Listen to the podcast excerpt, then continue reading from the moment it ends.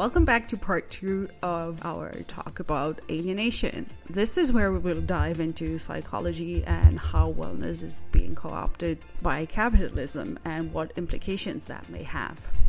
John, you have questions, right? Oh, I have questions. Now, uh, first of all, I think that we should talk a little bit about this idea of mutual aid and the difference between mutual aid and charity mutual aid is basically unconditional. We also talked a little bit at the very end there about, for example, how the police doesn't protect us, it protects the capitalist interests, or it protects capital itself. In the same way, what could we say about psychology? What does psychology do for wellness?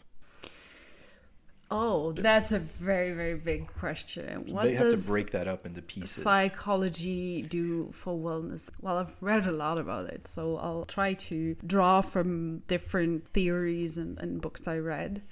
Well, psychology is another problematic concept that we have come to see as normal because we are being told by the capitalist system that we are the problem if we suffer.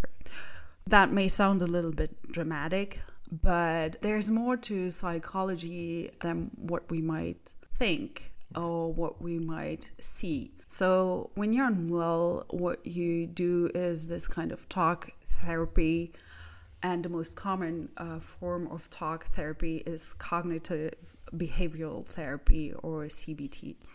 So, CBT is problematic in the sense that it is um, aimed at returning people who suffer mentally to work. So, it is based off of the idea that uh, you're suffering because of your own distorted thinking. So, the solution that is suggested by this kind of therapy is that you just need to change your thoughts. The major problem with CBT is that it doesn't consider the social context, it doesn't consider the draining reality of working a full time job, for example. It doesn't consider the pressures of life. It doesn't consider any kind of adversity. No, it's just wants to lead you to think that you need to well think your way out of your problems. But it's not as simple as that. Mm. and then psychology just like psychiatry has a very problematic history as well because it is rooted in the idea that there is a norm of being human which is based on statistics. But these statistics only consider a certain kind of person. There's, for example, the Galtonian paradigm that came up with the uh, BMI. Galton. Uh, and the BMI is an idea that is based on Scottish soldiers, I, I believe. Yeah. Yeah. So, based on the statistic of one demographic, we draw a conclusion that um, there's one type of human that corresponds to a norm. Yeah. What that does is that it excludes many other humans from that norm. Yeah. And that norm, well, it is directly tied to the capacity of the individual to work mm. and to respond to capitalist requirements. So when you're disabled or mentally ill or chronically ill or you're not a white male. or well, I was going to say if you're a different gender, or if exactly. you're a different race, or if yeah. you're if you're different from this uh, arbitrary norm that was set. I can't remember how long ago this was, where they decided that you know the the perfect uh, human body was the for the BMI, for example, was the Scottish military man. Yeah. Uh, but if you are outside of that point in time, that gender, that race, uh, that typical type, that mental type, uh, there's no really correct word because these these are all problematic ideas, decided by a bunch of white men in coats, old white men in coats, who had a sense of supremacy that they didn't even recognize or actually celebrated. That those ideas have permeated time, and we consider them now to be science. Yeah, and along the same lines, beauty standards Oh, were also defined for women, for example. Well, that is a different topic that we're not going to go into too much now. Yeah. But it's just important to keep in mind how these ideas are connected. Yeah. So, and that is also the, the reason why, for example, white women are considered more beautiful than black women. And um, there's an excellent book that you could read on that. Uh, that Uh, is Sabrina- um, Sabrina Strings Yeah. um, Fearing the Black Body. Exactly, and that's it. Talks about the origins of fat phobia and the pure Western colonial objectification of the uh, of the African body, especially the the female body, which is incredibly interesting. So, but I want to get back to psychology, but actually, this is a great opportunity. Speaking about the the, the human body, speaking about uh, BMI, let's talk a little bit about the origins of gynecology. Oh, The origins of gynecology are incredibly interesting because a lot of the experiments that were done by Dr. Sims were performed on his African slaves, who he performed these experiments with no anesthetic. Of course, he's celebrated as the father of gynecology, but he tortured women he tortured African women to do this. And it is still true today that a lot of the gynecological work that is done is very rarely takes into account female bodies. For example, the pill. Well, Yeah. of course, we could talk about that. The pill does not consider, for example, blood clots to be a problem. But when they do tests on men nowadays, it's a huge problem. yeah, there's this double standard that men shouldn't be expected to take the pill because of the side effects, but it's completely normal that women mess up their bodies. Yeah. Of course, uh, this kind of gets into this like gender responsibilitization, which is also kind of pitting men and women against each other. But actually, what this is, is this is capitalism, this is imperialism, this is patriarchy making us fight each other because we have this feeling that we need to be productive. We need to be seeking joy. We need to be seeking happiness. We need to be having sex or whatever as as men or, or something like that. And that as men seeking sex we don't have the we can't take on another child. And and if if it's it's not our problem there's this huge huge problem there. Now i want to get back to this psychology. Psychology like we talked about gynecology problematic history bmi problematic history. Maybe we can talk a little bit about the problematic history like we started with cbt mm-hmm.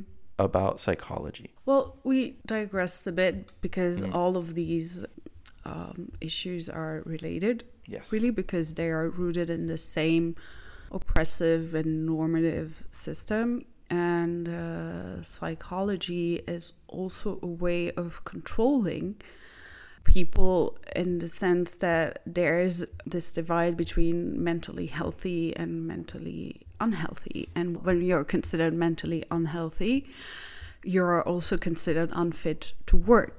And that is the problem. And then the issue gets individualized, and you're expected to go to this talking therapy so that you can function again. And uh, we've been discussing toxic positivity a lot because um, it's not just a question of your mindset.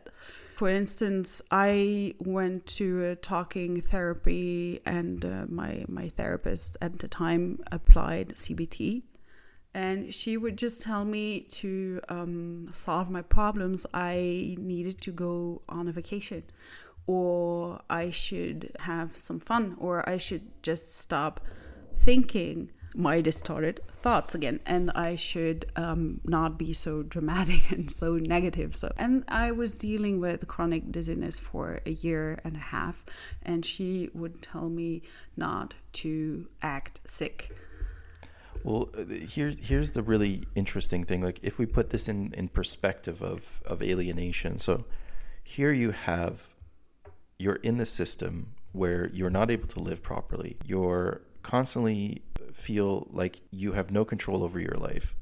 You fall into depression. You fall into these levels of, of anxiety that actually present themselves physically yeah for example, like this dizziness. And then you go to the doctor, and the doctor, who is this authority figure, this psychiatrist tells you you're the problem. Yes.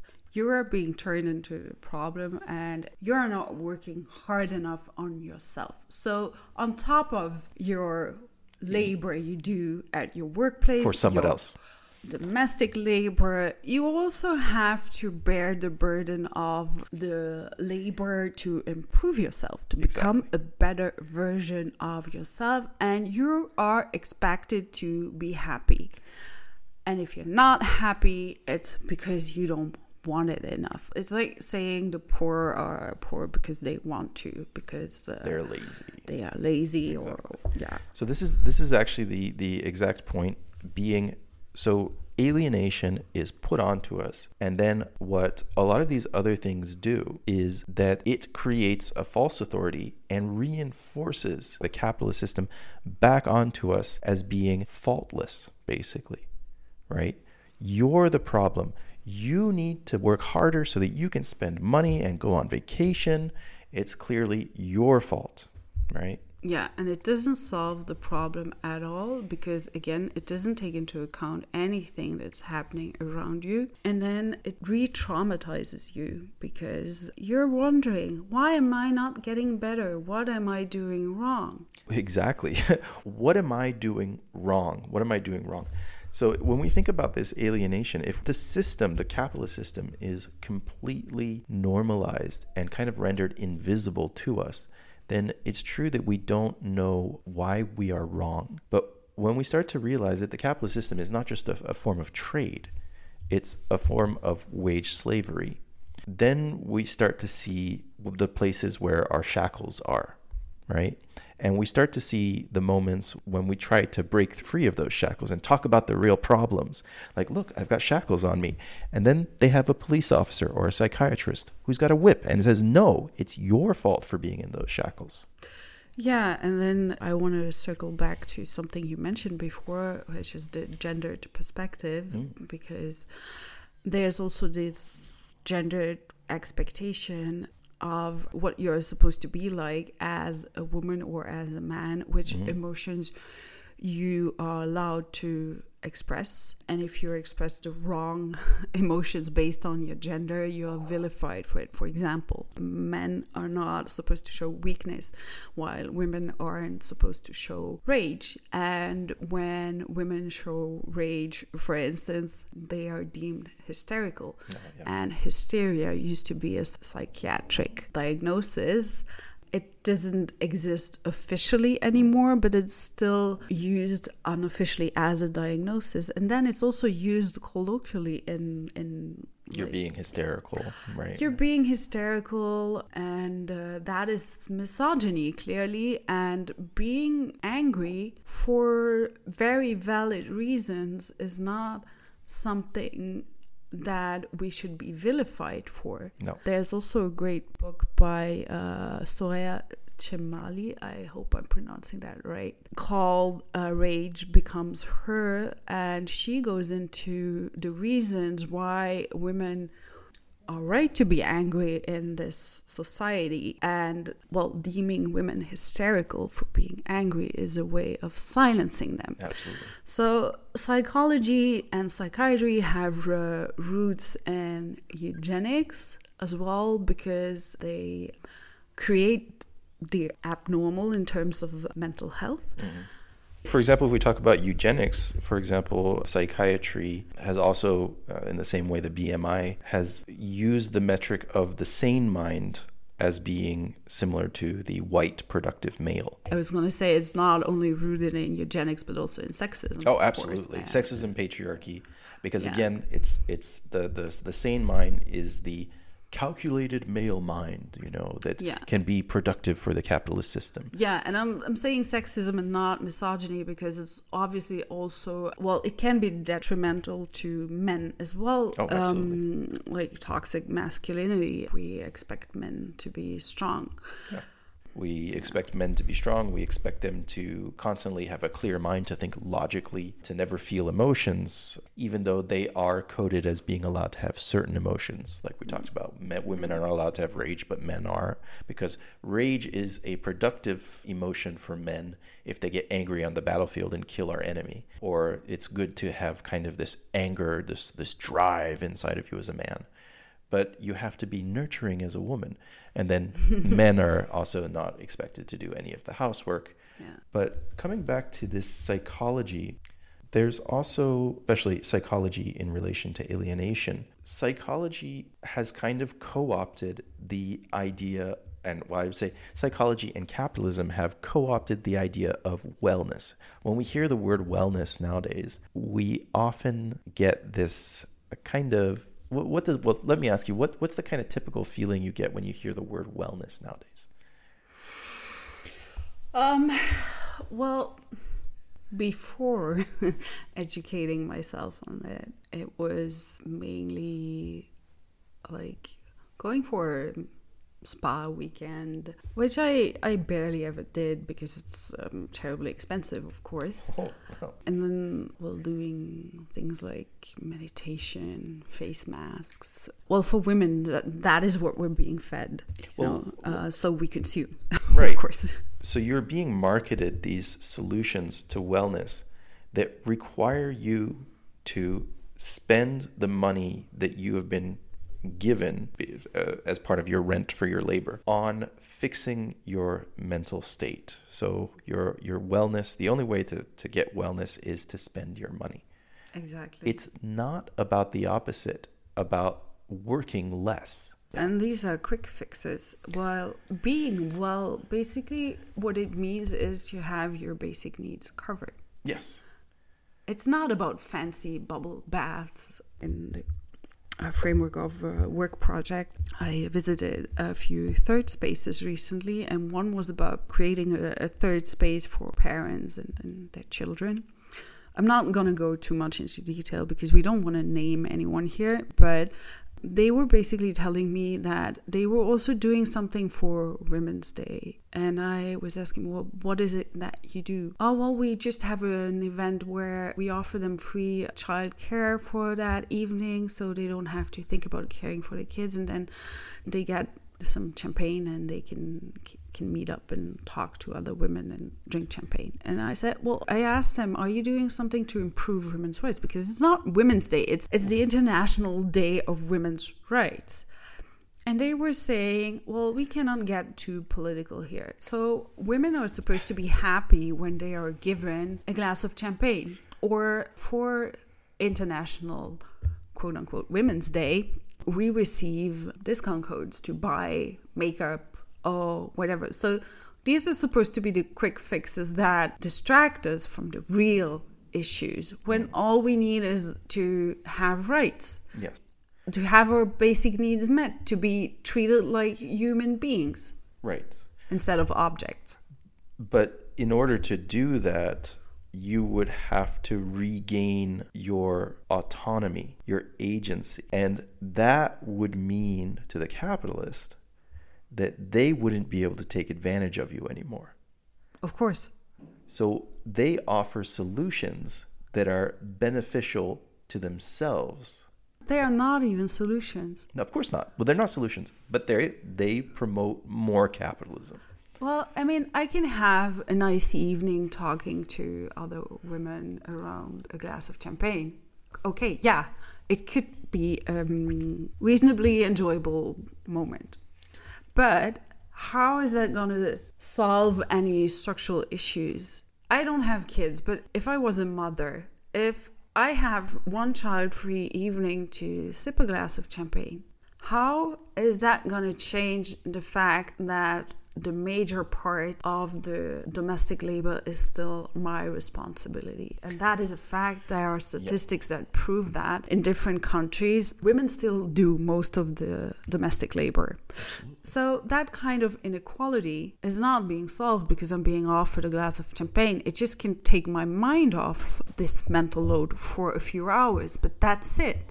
Exactly. Just like a vacation cannot solve Your depression. my depression Yeah, because I'm exhausted at work or yeah or because I'm alienated it just doesn't work like that kind of the point is that under the current paradigm, under the capitalist system, the solutions it offers are actually more to numb us. So to distract us to distract us, exactly. So, for example, not just distract us, to blame us, because of course there is the responsibility that is put on us, right? For through psychology, it's your fault. Your mind's not working well. Yeah. There is the fact that you are, for example, what you need is alcohol. You you just need to go. You know, you, you deserve champagne. you, you work so hard you deserve a glass of champagne to relax Or, for example, uh, Women's Day is uh, hashtag Women's Day. Yeah right? So you, you send out this neoliberal hashtag that says, well, we hear you, but we're not going to make any real changes. uh, it's like, well, we're paying attention to you. Well, you know, it's, it's, uh, it's neoliberal feminism. It's bullshit. Or there is also the option of spend money for happiness. yeah And spend money for happiness is being alienated and being told that you need to alienate yourself further to be happy. it's basically capitalism taking advantage of people's unhappiness and that is also That it created. there. yeah exactly it capitalism benefits from us being unhappy with ourselves and not feeling good enough Exactly. There's another thing I want to mention with regard to psychology because you mentioned the police earlier. So, Yeah. the other thing, which is kind of tragic, is that people who are mentally unwell are also criminalized more Yes. easily and are more likely to end up in prison, for example. And there's one example of a disorder that I want to mention here, which is oppositional defiant disorder. Oh. Well, it is actually it's a disorder, let's say, where we can question whether all of these disorders are real or if they have just been coined as a way of designating anything that doesn't fit certain um, normative expectations of behavior. Yeah. So, oppositional defiant disorder or ODD in short is something someone would be diagnosed with who questions authority, for example. So if you were an anarchist, you would automatically be designated to have ODD. Uh, But that Because is also because anarchism is widely misunderstood. Right. Maybe that's Well, I think anarchism for- is misunderstood in the sense that it's like anarchism is just like throwing like uh, Molotov cocktails, but anarchism is like chaos is, is associated with, With chaos. Yeah, but but is anarchism is actually the questioning of authority too. Yeah. I mean that's that that's what the anarch or a as in eighth in the same way atheist without and hierarchy without hierarchy. So questioning hierarchy, mm-hmm. yeah, which is what it actually is. yeah. But as you say, but like, like even if we were to say that that's the definition, then ODD would fit that definition because you're questioning hierarchy. You're Yeah. questioning authority. Yeah, and especially if you display some kind of quote unquote aggressive behavior, like if you actively confront somebody, or mm-hmm. even at the workplace, if you don't comply with rules, for example, you could be diagnosed. Well, I mean, I'm not a psychologist or psychiatrist, Right. we're not expert on diagnostic criteria, but this is just stuff we have been reading about. But basically, what the what ODD risks doing as a diagnosis is that it risks being abused for the sake of creating conformity when people are being abused. Mm-hmm. Because it goes through this medical jargon, it feels real. It feels authoritative. So other people around it, us will say, "Oh, well, he's not an anarchist. He just has ODD. He's not being abused at work and fighting back. He has ODD. She's not tired of doing the housework and being abused by her husband. She has ODD.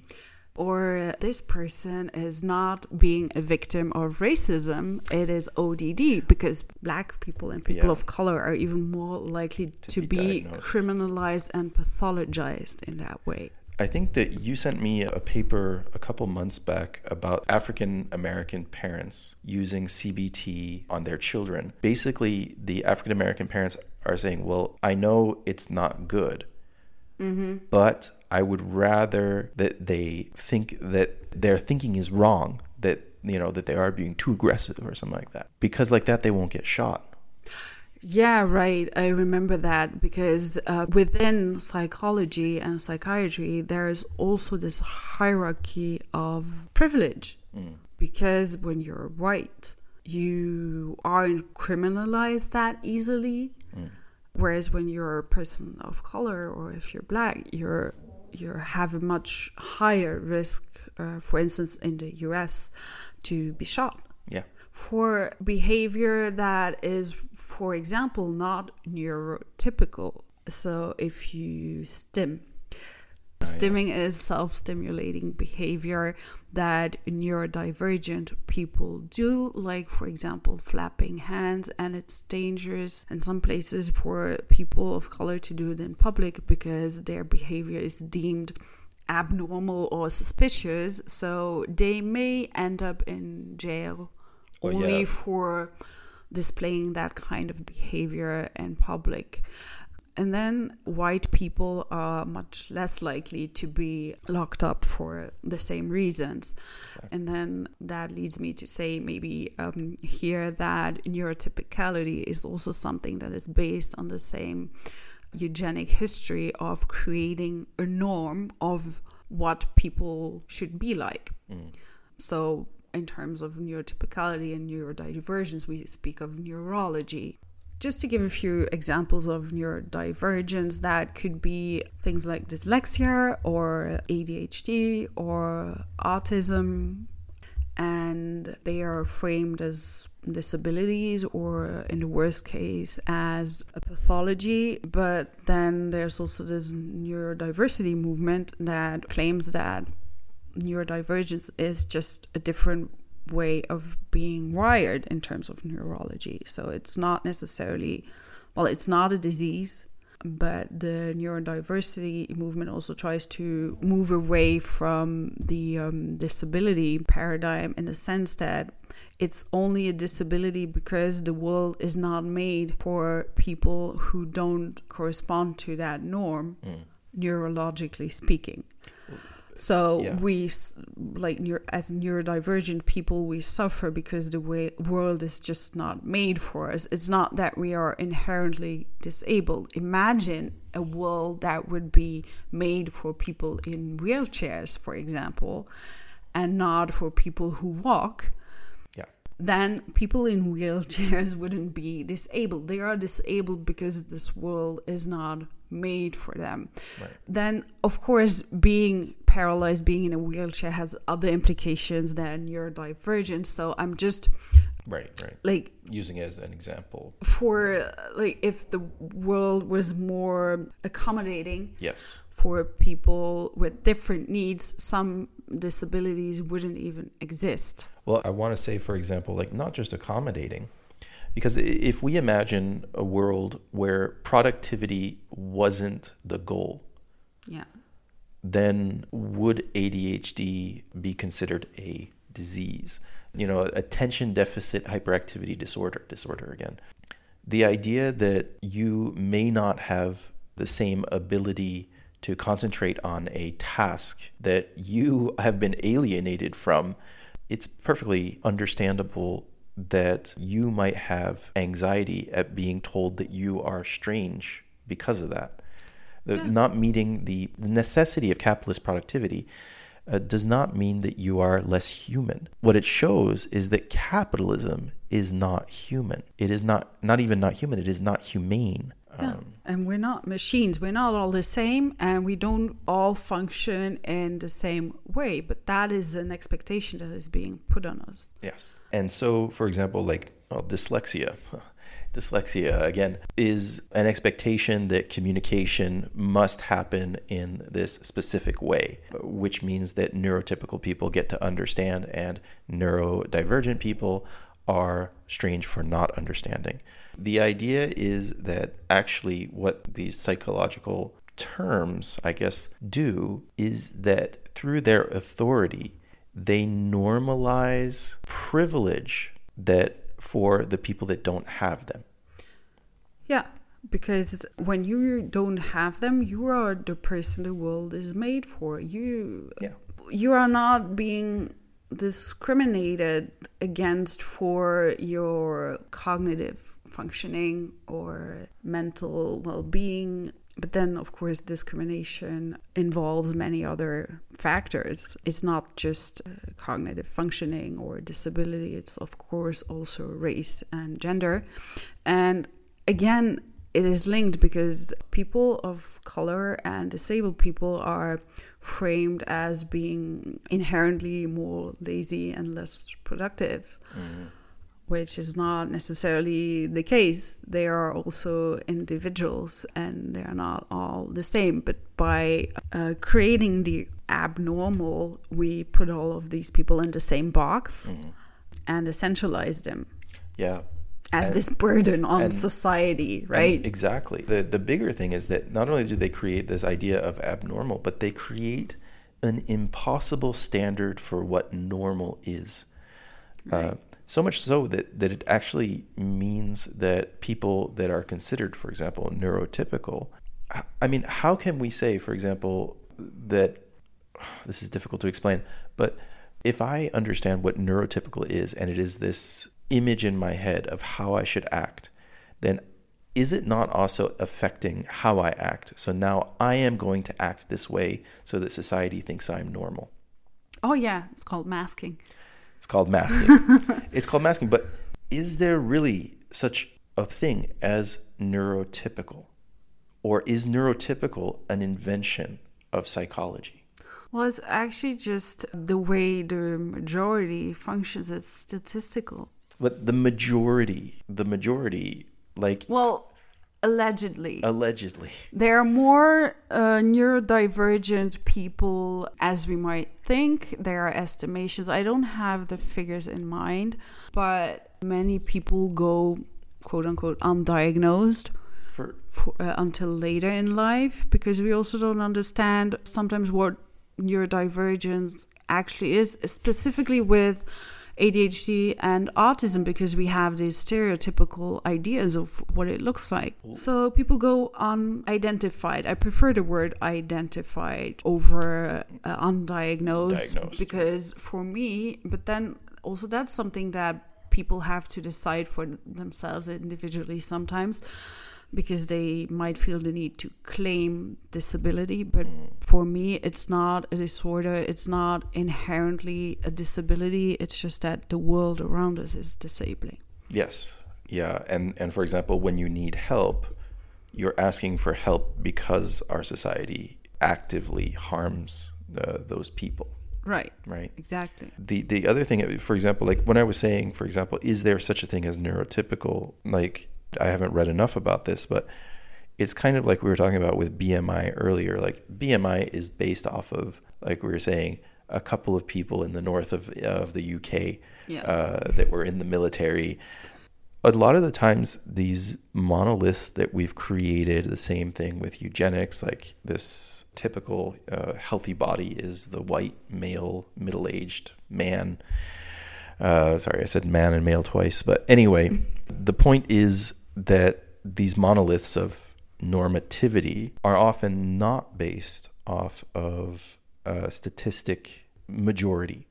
No, they um, well they they are often based on one specific demographic. tends to be the same as the researchers doing the work. But, but also, does it matter that we should only care for people in the majority? Why shouldn't we offer the same care to every minority. Well, we should. Right. But, but we live in a system yeah. of like we say this is my problem with statistics. It's like it's fine. It's okay. Like yeah, measure the majority. But what you do when you do that is that you are erasing the minority. Well, I think it's well known fact by now, I hope, that medical testing, for example, is not based on, on women. And you remember recently I did um, a test for uh, sleep apnea. Mm. And I was given this machine that I had to put on me, and then it came with a strap that you fix on the level of your chest. Just that the strap was so thin that if, if you're a woman and you have a little bit of a larger bust, it's not easy to keep it in place. And that could actually change your test results mm. if you don't find a way of holding it in place. So it really shows how these devices are not made for women, mm. for example. And I mean, in the, the case of these devices, of course, not being made for women, there's also this entire kind of ethos in capitalism of creating the one size fits all and the one size fits all model is the white middle aged man. And that also, of course, translates not just to like physical medical science, but also to psychology and psychiatry.